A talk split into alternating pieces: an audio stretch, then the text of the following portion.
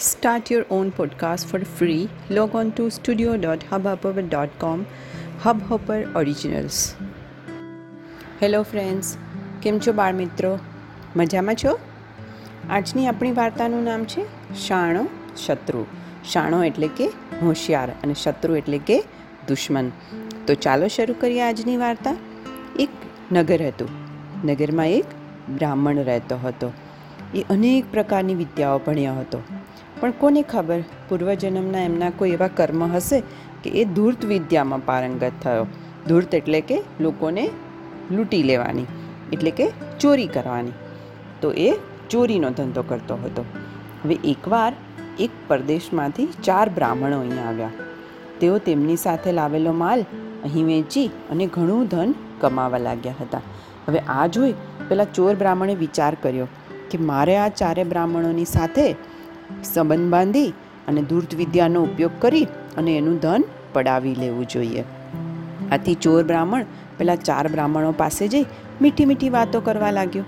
તેણે કહ્યું કે ભાઈઓ જો તમે મને અનુમતિ આપો કે સહમતિ આપો, તો હું તમારી પાસે રહી અને તમારી સેવા કરું.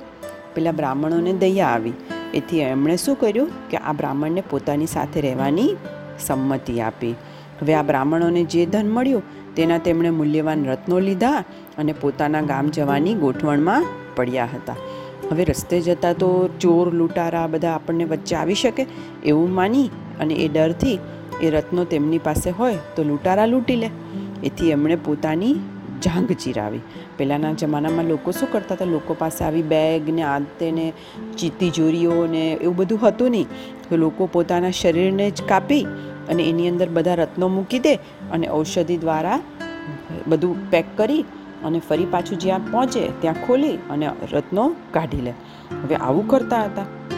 એટલે આ બધા બ્રાહ્મણોએ પણ પોતાના શરીરમાં જાંઘમાં અને પેટ પાસે એવી રીતે બધા રત્નો મૂકી દીધા. હવે ચોર બ્રાહ્મણને ચિંતા થવા લાગી. એના મનમાં હતું કે હું તો એમનું ધન પડાવી લઈશ, પણ અહીંયા એને ફાવટ આવી નહીં. રત્નો તો પહેલાં બ્રાહ્મણોએ પોતાના જાંઘની વચ્ચે સંતાડી દીધેલા.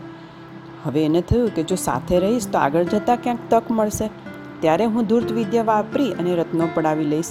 અને કંઈ નહીં મળે તો છેવટે એ લોકોને વિષ પ્રયોગથી પણ હું કાર્ય સિદ્ધ કરી લઈશ.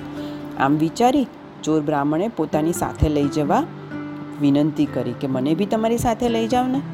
કે હું અહીંયા એકલો રહીને શું કરું? હવે તો તમારી સાથે મને ફાવી ગયું છે, તો મને તમારી સાથે લઈ જાઓ. તો હું પણ આવી સાથે. તો પેલા લોકોએ થયું કે ખારું પાણી ઠંડુ હોય છે બી મનુષ્ય વિવેકી હોય છે, ધુતારો મીઠું બોલનારો હોય છે. પણ આ ચોર બ્રાહ્મણની નમ્ર અને મીઠી વાણી તો એ લોકોને બહુ ગમી ગયેલી. એટલે પહેલાં એ ચારે બ્રાહ્મણોએ પોતાની સાથે લઈ જવાનો નિર્ણય કર્યો. આમ વિચારી પાંચેય જણા ગામ જવા નીકળ્યા. હવે રસ્તામાં ભીલ લોકોની પલ્લી આવી. આ પલ્લીમાં તો બધાય લૂંટારા હતા. આ પાંચ અજાણ્યા માણસોને આવતા જોઈ કાગડો બોલ્યો કે સાવધાન, લાખ રૂપિયાના ધણી જાય છે. એમ કાગડાની વાત સાંભળી લૂંટારા દોડ્યા અને આ પાંચે જણની ઝડપી કરી. પણ કશું મળ્યું નહીં. તેથી ભીલો તાળુકીને બોલ્યા કે હજુ સુધી કાગવાણી તો ખોટી પડી નથી. તે તમારા સાધન સામગ્રીમાંથી કશું ના મળે. અવશ્ય તમે ક્યાંક ધનને છુપાવ્યો છે. એટલે તમે તમારા ટુકડા કરીને શરીર તપાસીશું અને મળશે. એ પહેલાં તમે અમને જે હોય એ આપી દો. હવે કોઈ પાસે કોઈ માર્ગ રહ્યો નહીં. આથી ચોર બ્રાહ્મણ શુભ સંકલ્પ કર્યો કે જેમણે વિશ્વાસથી મને રાખ્યો છે, એમના માટે કંઈક કરી છૂટું. જો કશું કંઈ કરીશ નહીં, તો પણ આ ક્રૂર લૂંટારાઓ અમને બધાને મારી નાખશે. પણ હું પણ જીવતો રહેવાનો નથી. માટે હું મારા દેહનું બલિદાન આપી અને બધાને છોડાવી દઉં. હવે પોતાના શરીરના ટુકડે ટુકડા એ લોકોએ ભીલે તો કર્યા. પણ કશું મળ્યું નહીં. આમ એ લોકોએ ભીલને છોડી દીધો અને બીજા ચારને પણ છોડી દીધા કે આમાંથી કશું મળ્યું નથી. તો ખરેખર કશું હશે જ નહીં એવું વિચારી અને એ બીજા ચારને પણ છોડી દીધા. એટલે ભીલોની શંકા મટી ગઈ અને ચારને મુક્તિ મળી ગઈ. આમ મૂર્ખ સેવક કરતાં પંડિત શત્રુ સારો. એટલે કે ઘણીવાર આપણને એવું થાય કે અજાણ્યો માણસ છે, આ છે, મીઠું મીઠું બોલે છે, પણ ક્યારેક એવા માણસો પણ આપણને જીવનનું જીવનદાન આપીને જતા રહેતા હોય છે.